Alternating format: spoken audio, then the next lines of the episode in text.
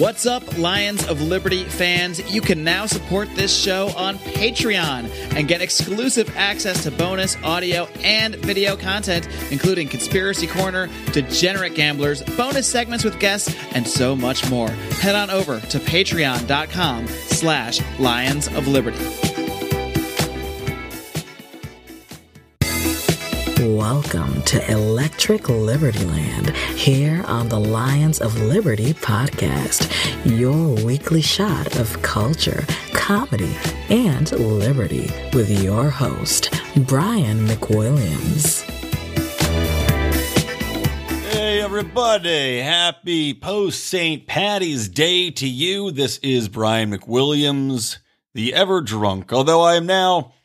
after Saint Patty's Day, after the revelry, taking a little break-see, at least for this week. But I am, uh, it is funny. I, I there was a post in the Lions of Liberty forum.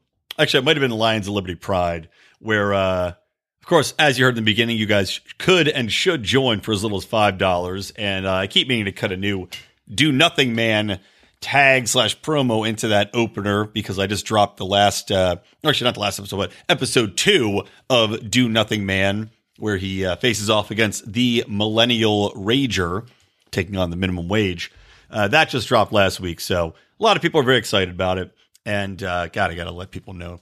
Anyway, there was a post in either the Pride or the forum, and it was essentially, I think, a poll that Mark started, asking how tired I would be for this week's show, which is, of course, episode number one sixteen, meaning you can go to lionsofliberty.com forward slash E L L one sixteen to get all the show notes. But it was asking how tired I would be for today's show. It's pretty tired. I am pretty tired. The options in the poll were uh, option number one, Saint Patty's Day tired, which is a special thing in its own. And I was definitely that yesterday, because I was... I'm recording these on a Tuesday. Monday was a rough day. Uh, today, I am still very, very tired, but I wouldn't say more tired than a typical episode. I've had a lot of long weekends in the past month just because of the way things worked out, going out of town every damn weekend. So that's more, more or less par for the course, ladies and gentlemen. I will say this, though.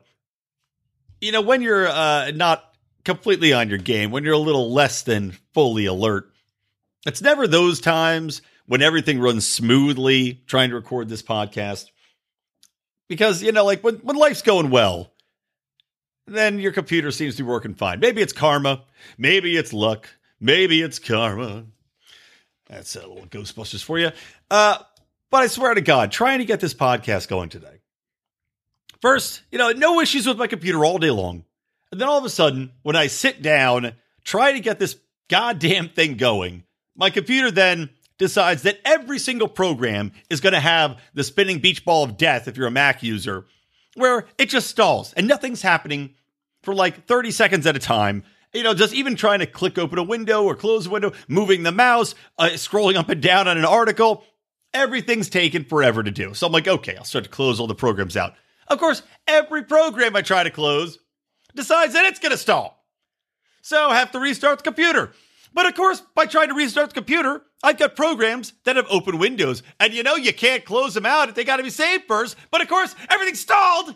So when I try to save it, it takes forever. Moral of the story, fuck this computer. that's, that's it. That's the moral. All right. Let's get into some shit. So... first things first, they, you know, they, I got to say, here's my little theorem off the bat on this whole Christchurch shooting, which I'm going to give the background on. And the overarching theme, I guess, of the first half of this episode is that I wonder if the Christchurch shooting, despite the fact that it's not even taking place in America, that this is over in New Zealand, that the Christchurch shooting is going to be for censorship what nine eleven was for domestic spying and the basic stomping on our civil liberties that has occurred with the Patriot Act. And now, now that the Patriot Act has expired, all of the provisions that they carried over and put into a brand new bill, which I think was called the uh, you know, American Freedom Act or some sort of horseshit name that they always put on these things. So remember that. That's the overarching question. and uh, and theory. And I am very, very concerned that that is going to be the circumstances and, and what leads to overall censorship, uh, not only on social media, but with government censorship getting involved, police forces getting involved. Now then, let's backtrack a little bit and talk about this shooting.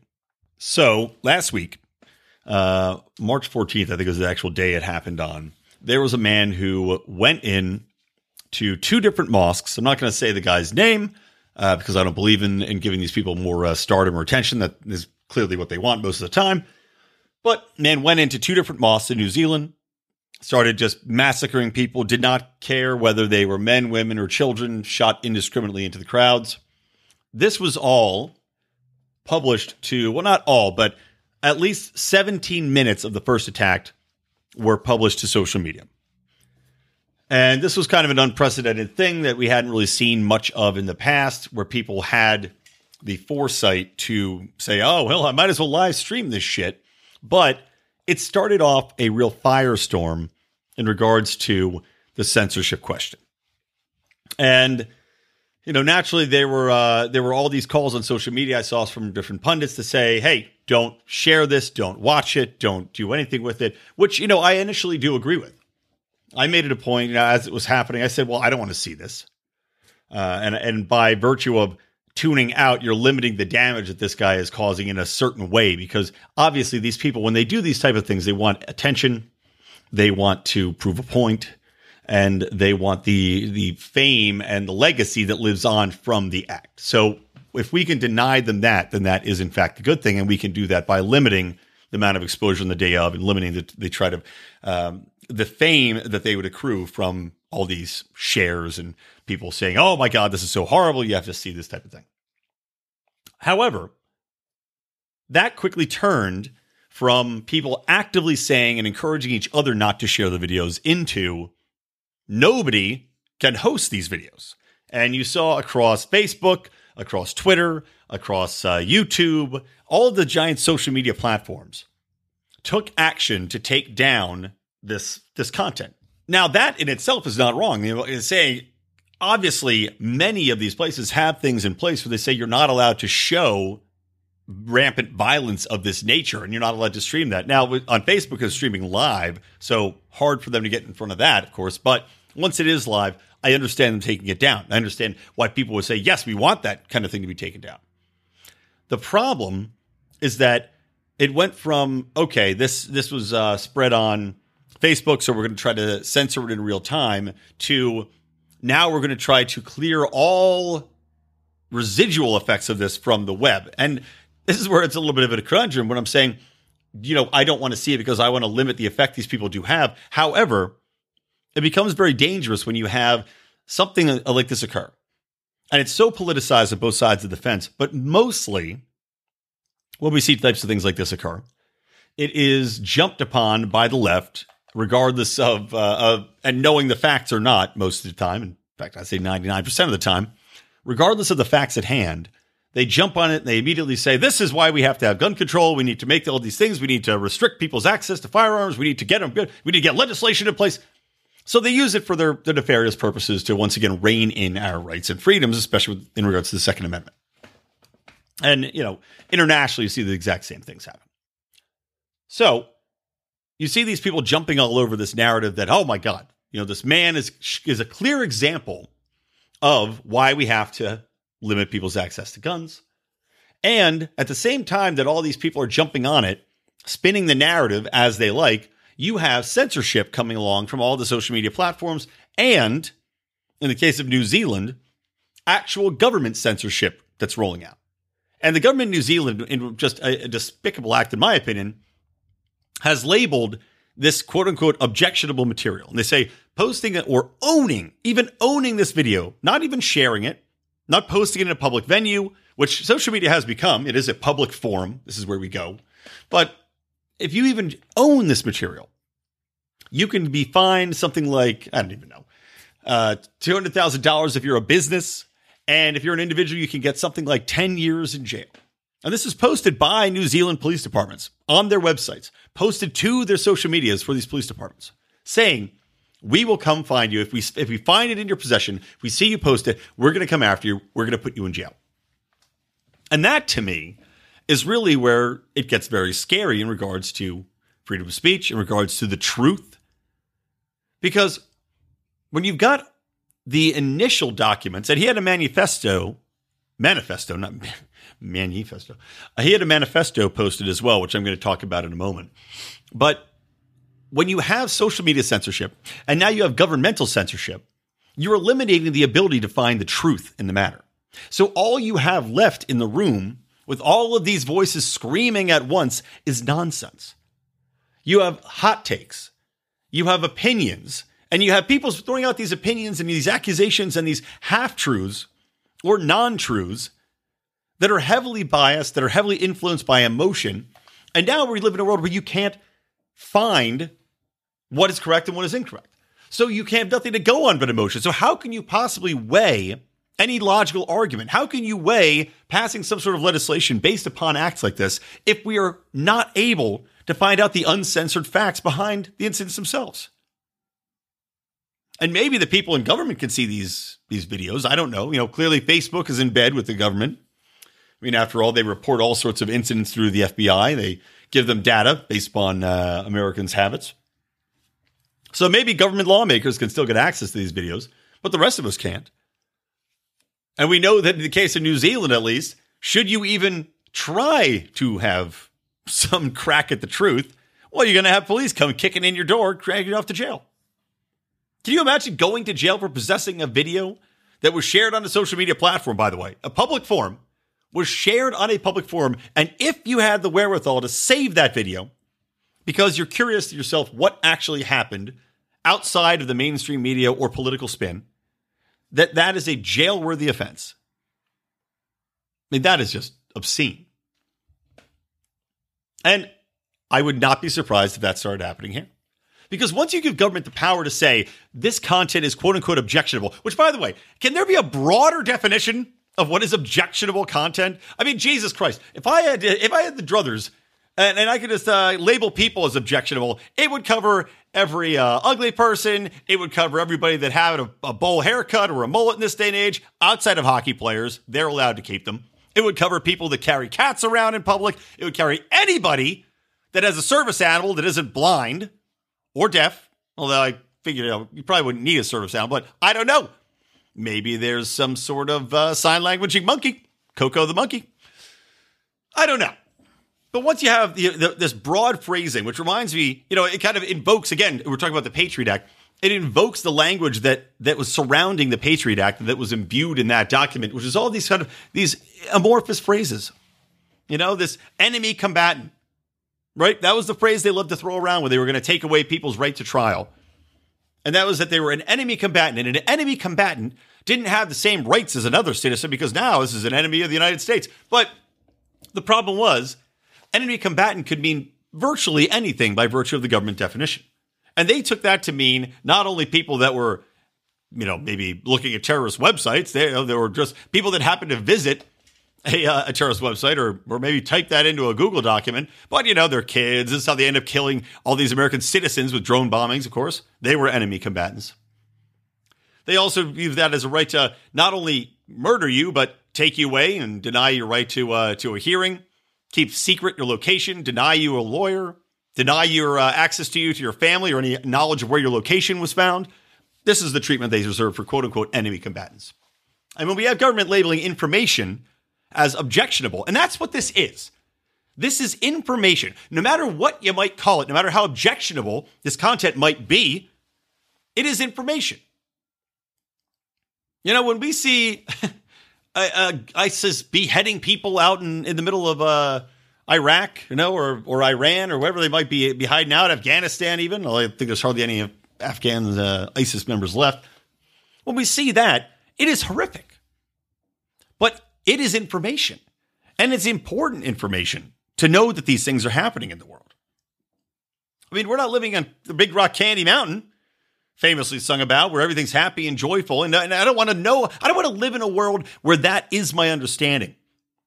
Because then I go out in the world and I have no idea what the actual dangers are. But that's the world that our government would like us to live in, where nothing outside of our realm of the government's going to take care of you. Don't worry. The nanny state's going to uh, going to watch your back. That's what we're led to believe, that the government will handle all of this and we don't need to worry about the rest of it. Unless, of course, it's being used for political purposes to restrain our rights. But that, again, all plays in this political game. The Democrats want only the military to have these guns.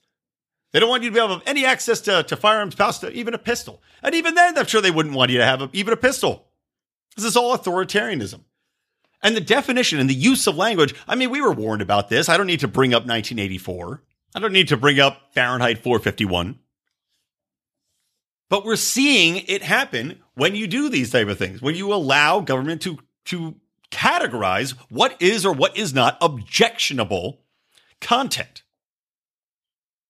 So now you can't find any of these videos anywhere. And you can't find the manifesto that this man wrote virtually anywhere. I tried to find it before the podcast, found it very difficult, and I just gave up. So now I'm just kind of reading people's recaps of what this manifesto had included in it, which, you know, obviously it had references to Trump. It had references to a, the guy even at one point said he was a communist. He was a socialist. He went through a libertarian period, which, you know, you always love to see that in there. But then again, he also covered all these different ideologies. He went from like one ideology to the other, to the other, to the other. He also talked about Candace Owens, which people, you know, it's funny. People are writing that off as, as ironic, of course, uh, because he had said something along the lines of her, her views were too extreme and fascist, even for him. Wink, wink, nudge, nudge. The guy also had gone out there when actually taking part in the shooting and told people to subscribe to Pew Pew Dies uh, or Pootie. Yeah, Pew Pew Pew Die. Fucking that, you know, that guy I'm talking about. He's like a YouTuber who was, uh, I'm not sure if he got deplatformed completely now, if he's still got a page, but it was like a video game streamer with some extreme viewpoints and got in trouble for being a little bit uh, too far outside of people's norms. But the problem is that this manifesto now, which apparently you could see as of a few days ago, has now been stripped from the internet. So once again, this is now considered quote unquote objectionable content. And I can't find it to see for myself what the man wrote. So I have to go from secondhand accounts of all these different pundits who were able to get a copy by using various resources on their own and, uh, and pour over it before it was struck from the web. Now, maybe you can still find it. I was told it was initially posted on eight chan, which is a, people are familiar with four chan, but that's still publicly accessible. eight chan is not even Googleable at this point, uh, and that hasn't been for several months, I believe, because it has uh, been kind of subcategorized where you have to specifically type it in in order to find it. But it's basically like four chan's even more uh, un-P C extreme little brother. So the guy is a huge member of the four chan, eight chan community. And he goes in there, posts this manifesto along with many other things, by the way. Uh, he posts a lot of memes, and that's why people are saying this is like the shitpost mass murder. And, you know, it's not necessarily a mischaracterization. You know, this guy, I do have to wonder if anything he said is serious. And one of the more interesting things that he had said in the manifesto was that he was a guy who wasn't even necessarily, he, he said he was doing the shooting, not because he hated Muslims, although he had a lot of posts talking about how he does believe that white people are under attack by Muslims coming into the countries, the mass immigrations, which not surprising that some people do think that. But he said that he didn't have anything against Muslims that stayed in their own countries. And that the reason he wanted to, one, or one of the reasons he wanted to, uh, to shoot this mosque up was to raise awareness for gun rights in order to, this is his, these are his words, not mine, in order to cause a civil war in America, because he figures by adding to this, adding on the pile to get a gun discussion going as to whether or not we should have guns and restricting people's constitutional rights to guns, that he would in turn lead, you know, his actions would lead to the Americans deciding, okay, well, we're going to try to limit this. You'd have the Americans that are gun owners that believe in the Second Amendment, like uh, you and me and probably most of the people listening to this podcast, uh, you would have essentially a civil war occur. And that's what he was rooting for, and that was his goal, which is interesting.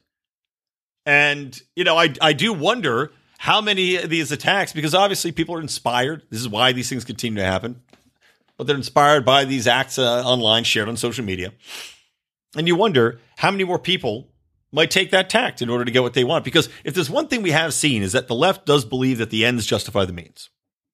And I don't even know if this guy necessarily could be categorized as a leftist, But it's not the first time that we're seeing somebody say in their manifesto that they want to raise awareness for gun violence by using a gun to murder people. Now, clearly, these are not moral people.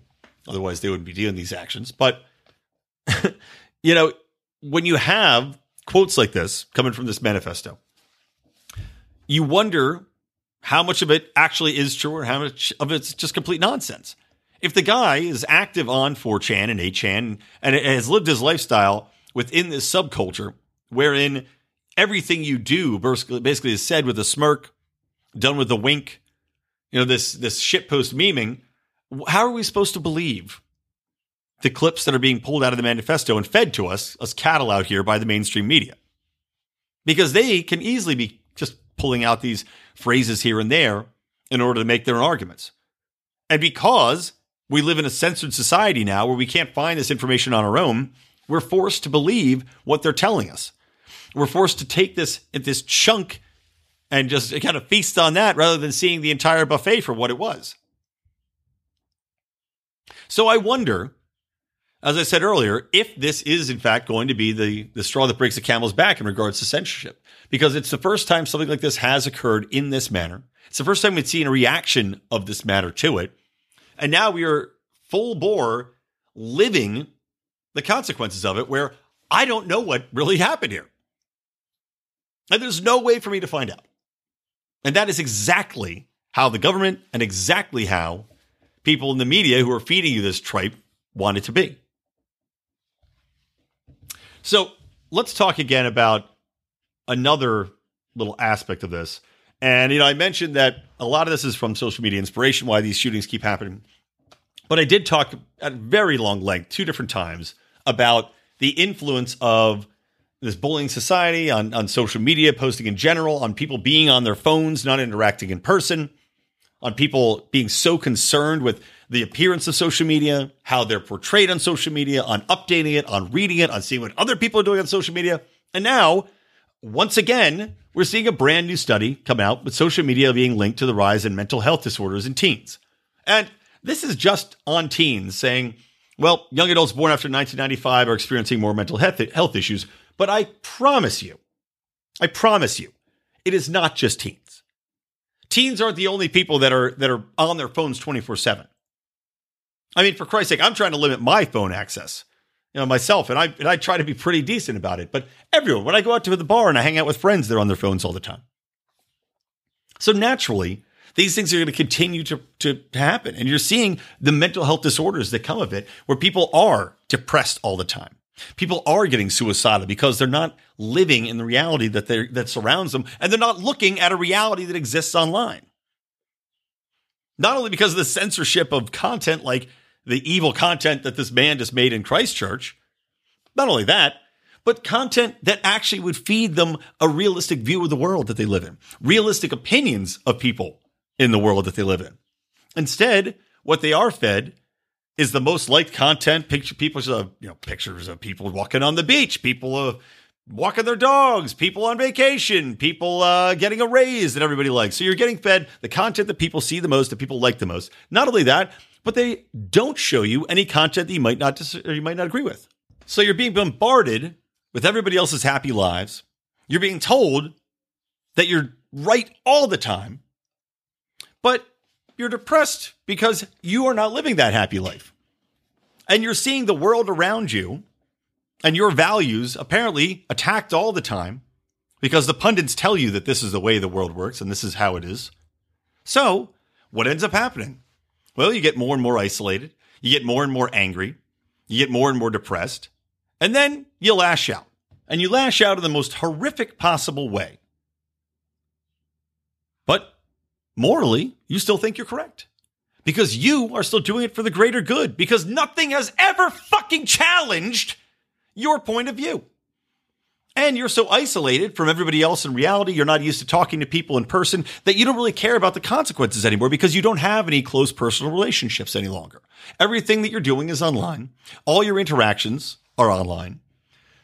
So might as well share something online that's going to get you a lot of attention that plays into your worldview, right?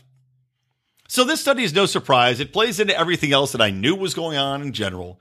and ties into this exact, you know, this is the very truncated version of my own theory on why these things keep happening with the social media. But it's just, we're going to see a lot more of this before we see a lot less of it. And this is everything to do with media coverage ongoing, because even though social media blanked out this live feed that the guy put on, that doesn't mean that you're not going to have it still be covered by the media. And we're seeing that in spades. Every media outlet covering it out the ass. Every political pundit covering it out the ass. Attacking Trump, because you got to attack Trump, even though the guy mentions Trump in his uh, in his manifesto allegedly. But again, who the fuck knows if he's even serious about that or if he's just trolling? So until we decide we're not going to cover this shit as we've been covering it before, until we decide that, you know, maybe it's important to interact with people in person, maybe we should de-emphasize social media from a marketing standpoint, maybe we should emphasize, you know, dialogue across aisles, have our politicians actually be courteous to one another, not have everything come across as a meme or an attack in every possible instance, and actually give each other respect. Again, it's going to get worse before it gets better, and there's no gun laws you can put on the books that are going to do anything to stop it, because New Zealand already has incredibly strict gun laws.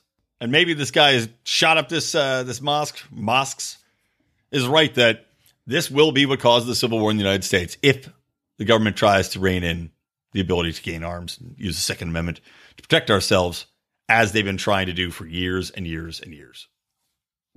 All right, let's take a quick break. I'm going to come back and talk about this insane ruling about Sandy Hook, still on the still on the mass shooting front, and then we'll talk about a couple more items and take it on home.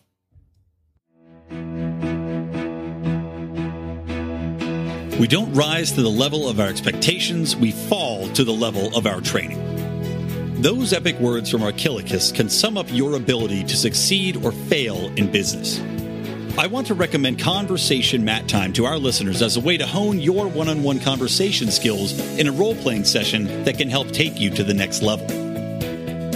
During twenty-five minute sessions, you'll work through the best way to approach that raise, that interview, or that relationship with a practice professional that will provide the confidence and experience you need to get paid what you're worth or take that interpersonal risk you've never been able to conquer. Just like in jiu-jitsu, the difference between a novice and a black belt is mat time.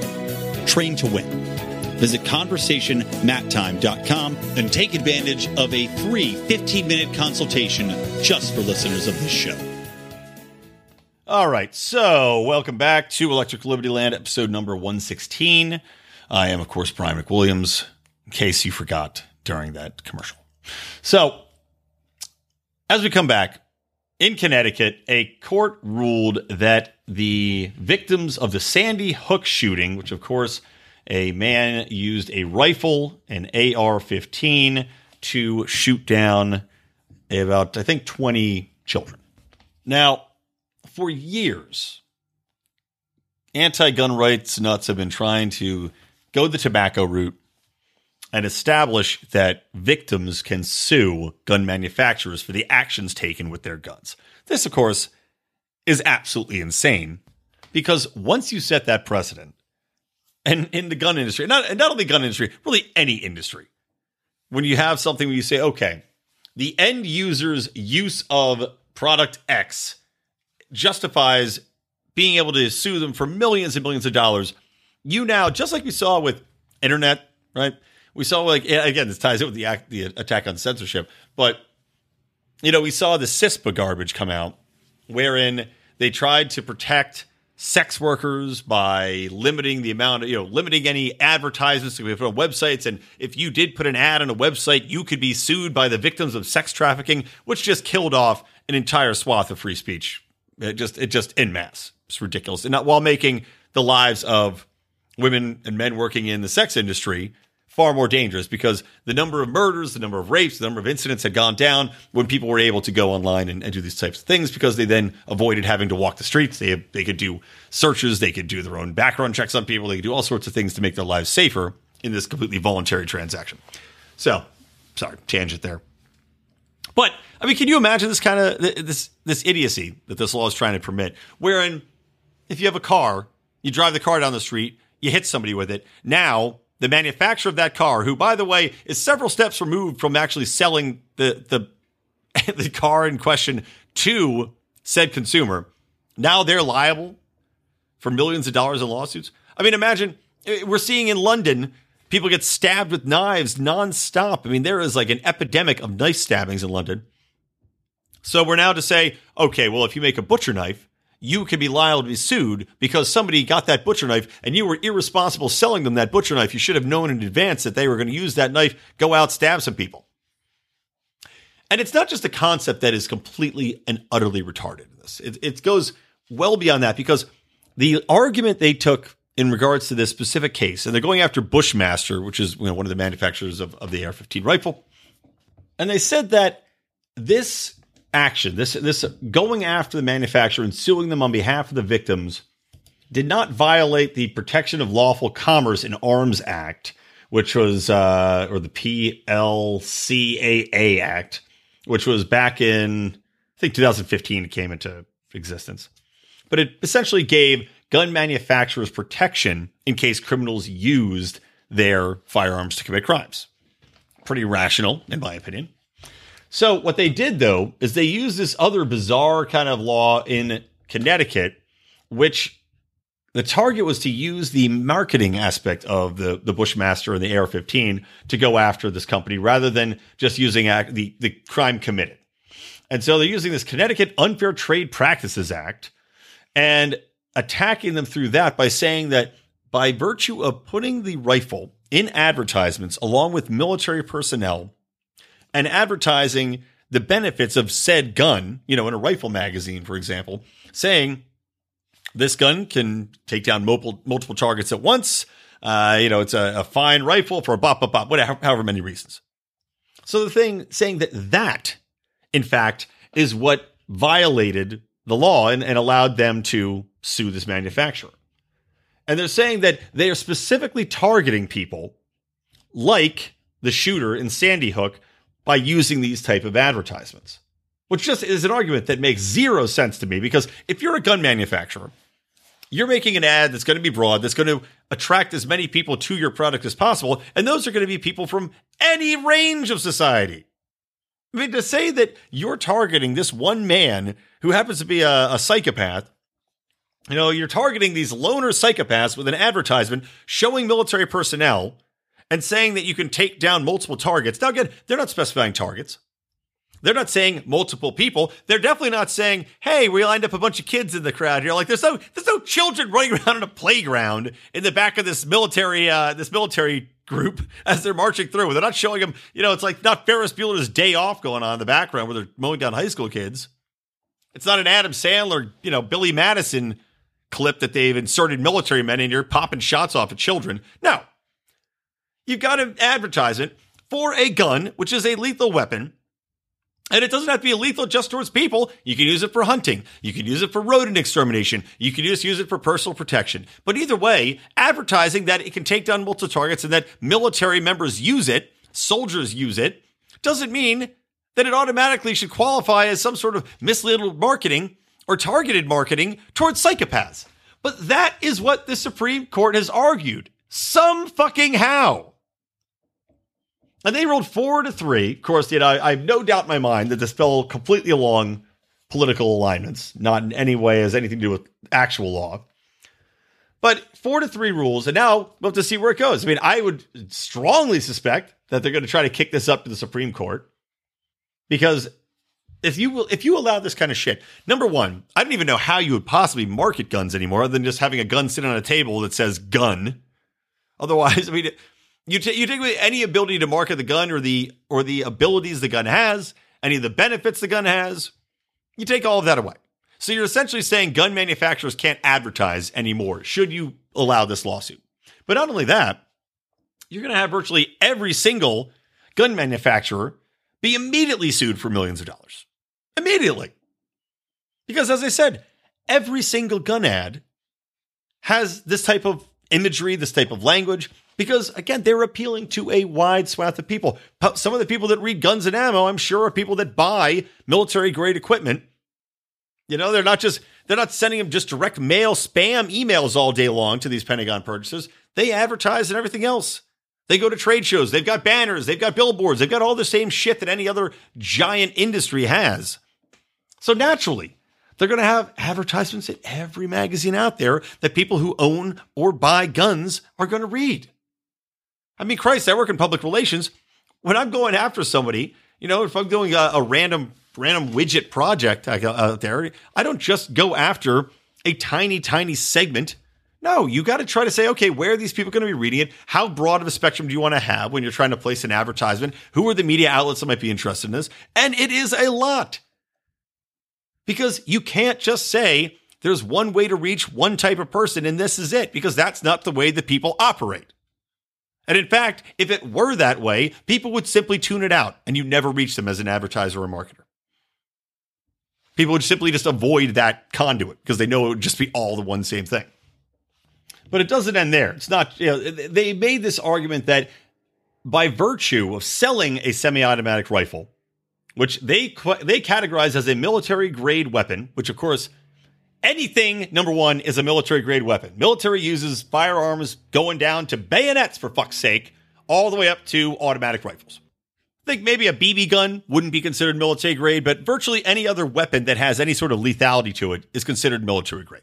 But what these people, of course, mean is that civilians shouldn't be able to get these type of guns. And this is where this fucking bullshit ruling gets very political.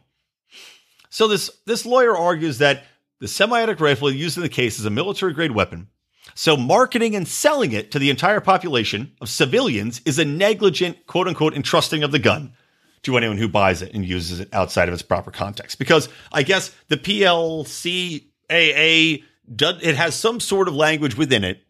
That was the one that's protecting these gun manufacturers. Has some sort of limitations where it's got language in it about quote-unquote, entrusting guns to people that should not be entrusted with them. I guess, for example, directly selling to somebody that happens to be a, an alcoholic and at the current time is standing on top of the uh, Empire State Building yelling that he's going to murder people. I don't know. I don't know exactly what those qualifications would be.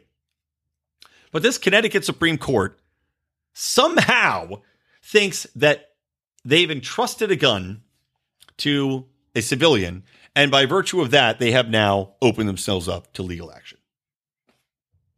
I mean, it just, it boggles my mind that four justices can think that this is somehow an argument that's going to stand up. Because if it goes to the Supreme Court, there's zero chance. Now, there was one more thing that they said as well, that they violated a state statute for the sale of marketing the firearm. And where this is where that, that uh, Connecticut Unfair Trade Practices Act becomes, quote unquote, applicable. Because it prohibits unfair or deceptive acts or practices in the conduct of any trade or commerce. And they say that they marketed and promoted their weapons for illegal criminal purposes and committed deceptive acts.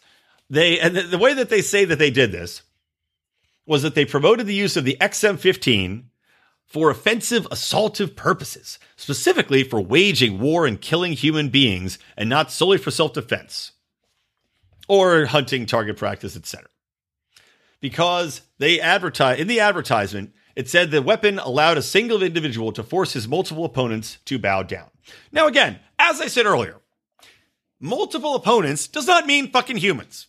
That could mean anything. That could mean you're out. It could mean target practice. You're out in there. Your opponent can be a bear. I mean, they're not always hunting the deadliest game of other people, which, you know, I'm not saying I would be the deadliest game. Were I captured, were I in the woods, and I had the ability to defend myself, a couple hours head start, guaranteed winner. Would come out ahead, stabbing people in the necks with sticks. Put it in the bank. But to say that that one phrase is enough to justify it just shows you how despicably political all of these courts have become throughout America. There is nowhere, you know, we, like when we see people like Justice uh, Gorsuch, when he got to the Supreme Court, I was overjoyed because the man does seem like a true, cons- a true constitutionalist. He seems like he tries to interpret the law as intended in every circumstance. And the three dissenting judges, that's exactly what they said. This is not the intent of, the, of any of these laws. And, and to open it up, opens all marketing up. It li- literally would change the entire playing field for gun rights in this country because you would simply have manufacturers. That's where you want to know the, the danger. This is, of course, these people's end goal is by saying, okay, now you can't sell, you can't market to civilians because you're marketing a weapon of death, and you're saying it, with this vague language that you're supposed to go out and kill people, They like as if that's their fucking specific language that they're trying to do. Hey, guys, go out and kill some people with this just randomly. We're encouraging you to do it. I'm sure that got right through the marketing meeting. Nobody, none of the lawyers going up took any umbrance with that. I mean, it's fucking vague for a reason. But not to these fucking local judges in Connecticut. But this is going to limit, I mean, this literally, the lawsuits that will come in will say, okay, look, you know, fuck it. Now we will only sell these weapons to the military. So not only will the lefties get a little victory on their, their side, not only will gun manufacturers, some of them, be sued out of existence, but now the things that we're worried about, the ability to get military-grade weapons, because I'm sorry, you should be able to get military-grade weapons to defend yourself against the military, for one, or any other foreign invader or, or domestic invader. Anybody. I don't give a shit. You should be able to have that weapon to defend yourself. And once we have the government have a pure monopoly on every killing weapon that can fire fire more rounds than three a second, that can uh, they can stop over you, that can do whatever the fuck they want to do, now you've got a real problem. And while there's still enough guns out there currently to make sure that the government keeps itself in check, well, who's to say that twenty years from now, when all those guns start rusting out, they stop working properly, the parts aren't available to fix them up because civilians can't get any replacements for them? Well, now we might live in a different world. We're already seeing the government become more authoritative every single day. We're already seeing left and right unite together to become more authoritative. So, yeah, this this uh, this worries me quite a bit. I, st- I don't think it'll stand up. I think it's absolutely ridiculous. But we'll see, guys. We shall see. Oh, one more thing, too. I got to play this just in. This is a very mass shooting heavy episode. But you got to listen to Andrew Yang, which, you know, some people like Andrew Yang. Uh, he is a guy that's running for the Democratic Party. He is uh, the guy that advocates for U B I. You might have heard about by taxing uh, tech, is, I think, his plan to cover the massive costs. And, of course, the U B I would just be added on top of everything else, which is why I can't support it. But he had this to say when he was doing a, a recent speech. Uh, and who is going to be the boogeyman of the next ten to twenty years? Who's going to be the great rival to the United States in the eyes of American society? China, that's right. And so what do you think the attitude is going to be over time for the shrinking, insecure white majority that's losing their jobs for, let's say, Chinese Americans or Asian Americans? I, I don't, I'm like, I personally, I said to a group at Harvard, I think we're one generation away from falling into the same camps as the Jews who were attacked in a synagogue in Pittsburgh, like uh, just a couple months ago. It's like, we're probably one generation away from Americans shooting up a bunch of Asians saying, like, you know, damn the Chinese because there, there's a giant Cold War or even more with China. That is the great danger that I fear that my children are going to grow up in. Okay. Number one, this is completely fucking idiotic. Just in general, an idiotic thing to say. And makes me wonder if Andrew Yang is, like, desperately grasping at identity politics straws because he knows that Asians are not considered a, uh, a minority group that people feel sorry for. So he's like, how am I going to drum up some sympathy? I need more pity or else I'm never going to be able to compete with Kamala Harris and Cory Booker out there. I mean, hell, they were at least half black, each of them. Hmm, what's in my bag of tricks? So he pulls out this fucking nonsense about white men shooting up Chinese people. What are they going to, where are we going to go shoot up Chinese restaurants? That's what we're doing. It's not like, what do we, uh, maybe you could say even Koreans, I mean, they was a big churches they collect in, but he's not talking about Koreans, right? He's just talking about Chinese and his reasoning behind it, that China is a glowing superpower and that China is going to be blamed for taking away jobs is also utter nonsense, especially when it comes to the people in this country. Number one, Americans love Chinese people in this country. I haven't heard anybody, I don't think ever in my fucking life, not in any context, not in any conversation, not anywhere, slander Chinese people. It's like they're so far removed from us. They're, you know, we love their Chinese food. We enjoy the uh, the collaborations in the cinema. It's like, give me a break. So why does he think that we would suddenly, in the next, what does he say, ten years or something like that, in the next ten years, turn on all the Chinese because we've just run out of minorities to hate? I guess Andrew presumes that everything in regards to the uh, the black-white issues of race that people seem to, to make up and pretend exist are going to be solved. He feels that the issues with Muslims are going to be solved. I guess there's no, not going to be any more ISIS anymore. We're going to be out of Iraq, out of Afghanistan. And look, hey, I hope that's true.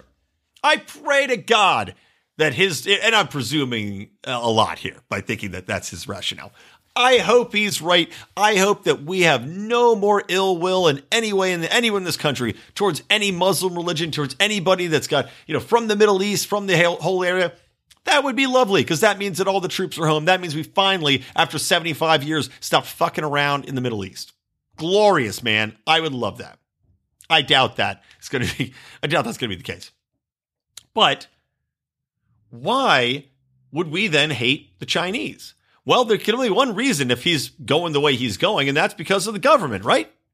Because the government is the thing that's going to be causing another Cold War with China. The government involvement in regards to working with crony capitalists, in regards to propping up uh, minimum wage laws, in regards to making more union-friendly uh, legal legalizations, although we've seen some of those that pulled back recently, which is great. Um, tangent. Just, you know, we have seen a lot of that being pulled back in regards to people being forced into unions. We're seeing a lot more right to work laws come out where you cannot be forced to join a union anymore, which is awesome. But all of this and what he's presuming is going to happen with this, this insane identity politics about mass shootings of Chinese people is presumed that the government will cause it.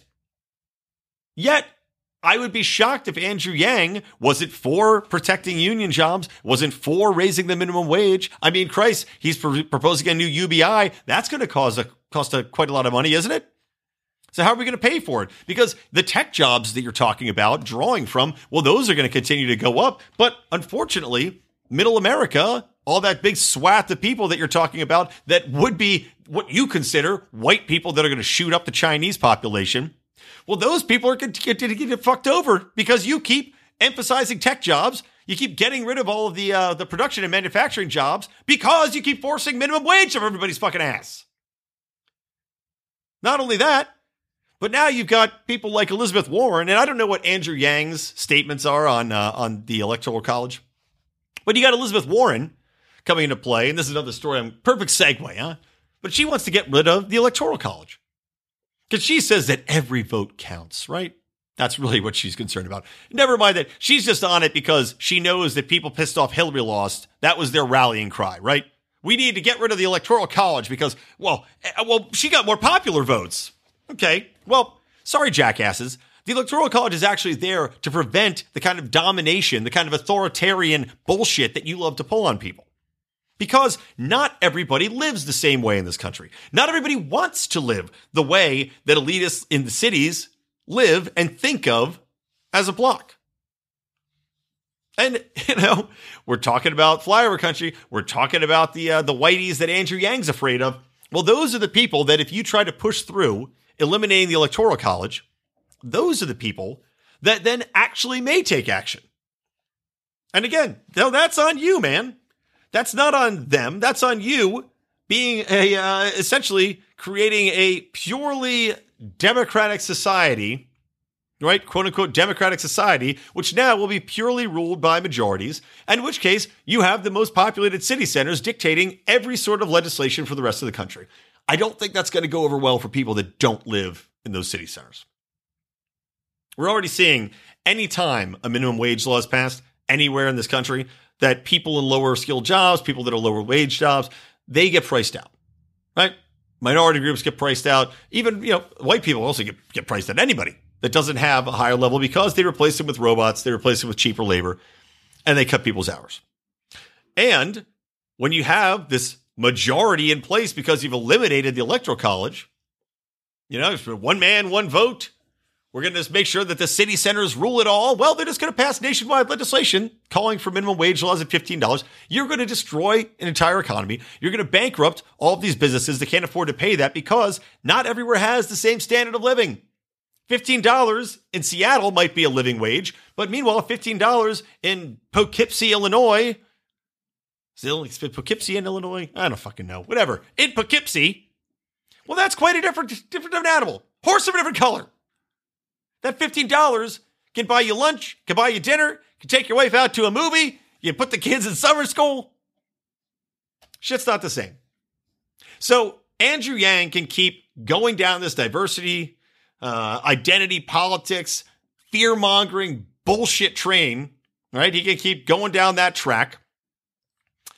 But meanwhile, I just want everybody to acknowledge that the biggest fears that exist in his mind are all created and caused by actions taken by himself, his party, and the government at large.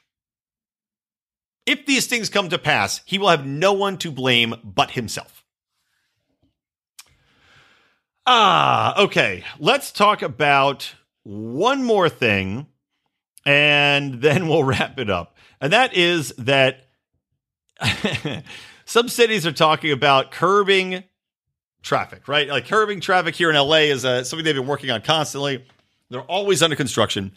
Traffic never gets any better. They're putting in all these rail lines. Hardly anybody takes them. None of them connect to each other. And in certain instances, like where I used to live, right by Venice, California, you've got your local city councilman, Mike Bonin, who I think is still Mark city councilman. This jackass had something that he created along with uh, Mayor uh, Garcetti. And he said, okay, what we're going to do, we're going to have a quote-unquote lane diet, wherein we take away road lanes from people. We are, we're going to create these extra weird parking spaces. That way, it'll be so fucking congested, nobody will want to drive on them anymore. And people will say, okay, I'll take public transport. Or I'll ride my bike. Because they took away these lanes to put in extra wide, extra safe bike lanes. Which, by the way, weren't extra safe. Because what ended up happening was that people now, because of this weird parking scenario, would be riding down the bike lanes, cars couldn't fucking see them, and they'd still turn and hit these bikers. Accidents actually went up. Traffic accidents and biking accidents went up. Wow, unintended consequences from government action. What a shock! Anyway, now, to curb traffic, these different cities, and I think Seattle's already doing it, there's a couple other ones, New York City has got a proposal in there. The uh, Tri-State Transportation Campaign, that's a nonprofit agency, uh, advocacy group, is trying to get them to adopt this. But it basically is a platform wherein they charge you more either to use a lane anytime, which is what they've already started doing here in L A. For example, my wife is on the way home from work right now, and traffic's so awful that she said, okay, it's worth it to me to pay to have access to an extra lane they created, which, by the way, hardly anybody ever uses because it's very expensive. So it's essentially going after people that are elite already and continuing to mire the population of Los Angeles that's the working everyday class. They still get mired in traffic, just an F Y I. So another another perk for people who can afford it. And yes, my wife can afford it, so good for us.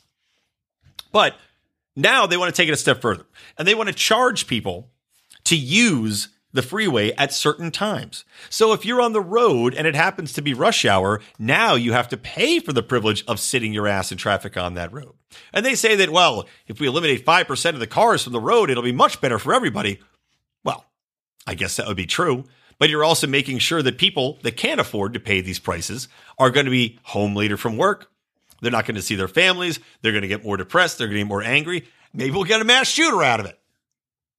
I mean, my sister, I think I mentioned my sister, who has been a New York gal her whole life, she's now done with New York. And one of the reasons she told me, not just the general taxes there, but she's done with New York because every road, every bridge is now a toll road.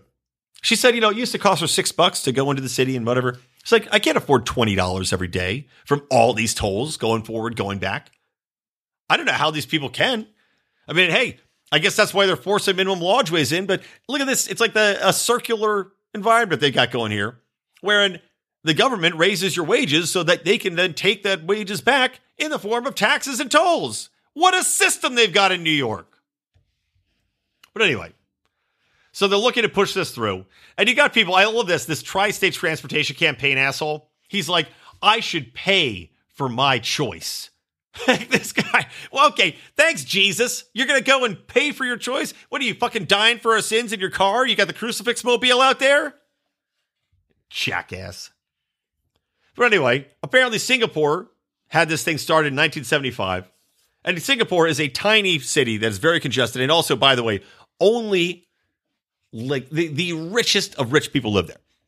And those people, even in service industries, because it's all service industries and the ultra rich, they get paid an obscene amount of money. So maybe Singapore can afford to do it.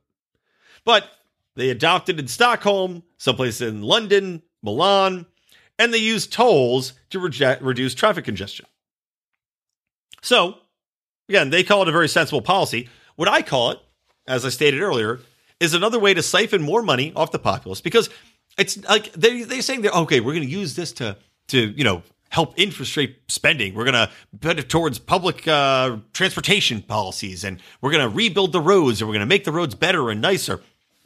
I've never seen that actually come to fruition in my in my entire life.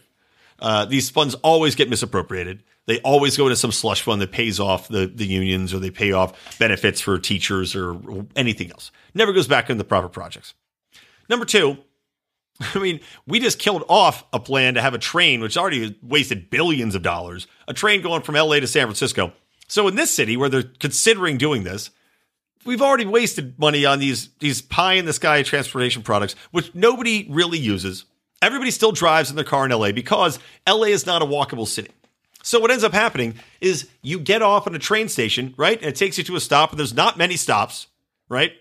You get off, and now you got to walk twenty, thirty minutes to get where you're going? Sounds great. Or you can jump on a bus, and that takes you, because there's still a lot of traffic, twenty or thirty minutes. Wonderful. So everybody just drives their car regardless. And until they put back in a fully functioning subway system, or redo the whole trolley system, which they ripped out due to cronyism back in nineteen twenty or something like that, to put in all the lovely freeways we enjoy today, until that happens, which it never will, because they stopped Elon Musk from, from putting in his private transportation system. F Y I, thanks L A. Well, shit's just going to be shit. And providing a whole other revenue-generating taxation system to try to pretend that people are going to somehow benefit from it, when all it does is provide people who already have the fanciest cars, that already have all the money in the world, to get home a little bit faster than your average person, who's going to have to wait at work now to avoid getting taxed extra. Which essentially, if we're, if we're thinking about it in this manner, if time is money, and these people are getting paid, you know, whatever, it's going to be fifteen dollars an hour now. Well, now their wage is going down, because effectively, by virtue of having to stay at work, they're probably not going to get overtime anymore, because who's going to pay overtime when you're working fifty dollars an hour? Now, their wages are dropping by virtue of having to sit at work an extra hour or two hours or three hours or do whatever they're going to do to wait for the fucking prime traffic time to go down enough to afford to drive home. This is what these people want to do. This is how government thinks. Absolutely insane. All right, that's it. I'm tired. I'm still hungover. I'm going to end this episode. As I said before, my old theory holds true. You're hungover as you get older. Remember this, people, because it is absolutely accurate. However old you are, and I am thirty-nine, you divide that by ten, that is how many days you will be hungover. So from my Sunday revelry, which began at six in the morning, and uh, I give Mark credit, he was up with me. As always, it is tradition. Usually Rico is also there, but this year he is out uh, in Hong Kong with his paramour. And, uh, and by the way, thanks to Jason Stapleton for giving me a nice shout out on his show. Yeah, my buddy over there saw... My buddies Jason saw my post at six a.m. That's when we started drinking. But anyway, by virtue of my hangover math, I will be hungover for three point nine days. And uh, I ain't hit that mark yet, people. So hopefully this episode made full sense. It was definitely rambly. It was definitely rockabilly, Johnny Adams style, screaming in the microphone with a pompadour haircut. But uh, hopefully the point came through in the end. Anyway, that's going to do it for the show, guys. I want to remind you, always listen to Mark. He had Justin Amash on this past Monday. Amazing get for us, and a uh, good interview with Justin. He said he would love to come back on, so that is very exciting for us, and uh, great libertarian get for our side. Also, uh, and of course, that's every Monday. Uh, listen to John Odermatt on Felony Fridays. He has been doing amazing work and just a fascinating, fascinating show, looking at the injustices within the criminal justice system. So make sure to check him out. And, uh, and don't forget, give us an iTunes review, guys. Share the show whenever you can. Give us a five-star review. Uh, if you see anybody posting what libertarian podcast you like, go and tell them the Lions of Liberty. That's where it's at. All right, guys, that'll wrap for me. I got to go eat some shrimp fried rice from a bag and go to sleep. Probably be in bed by eight o'clock. Yeah, all right. Peace out from me, Brian McWilliams from Lions of Liberty. Always stay plugged in to Liberty.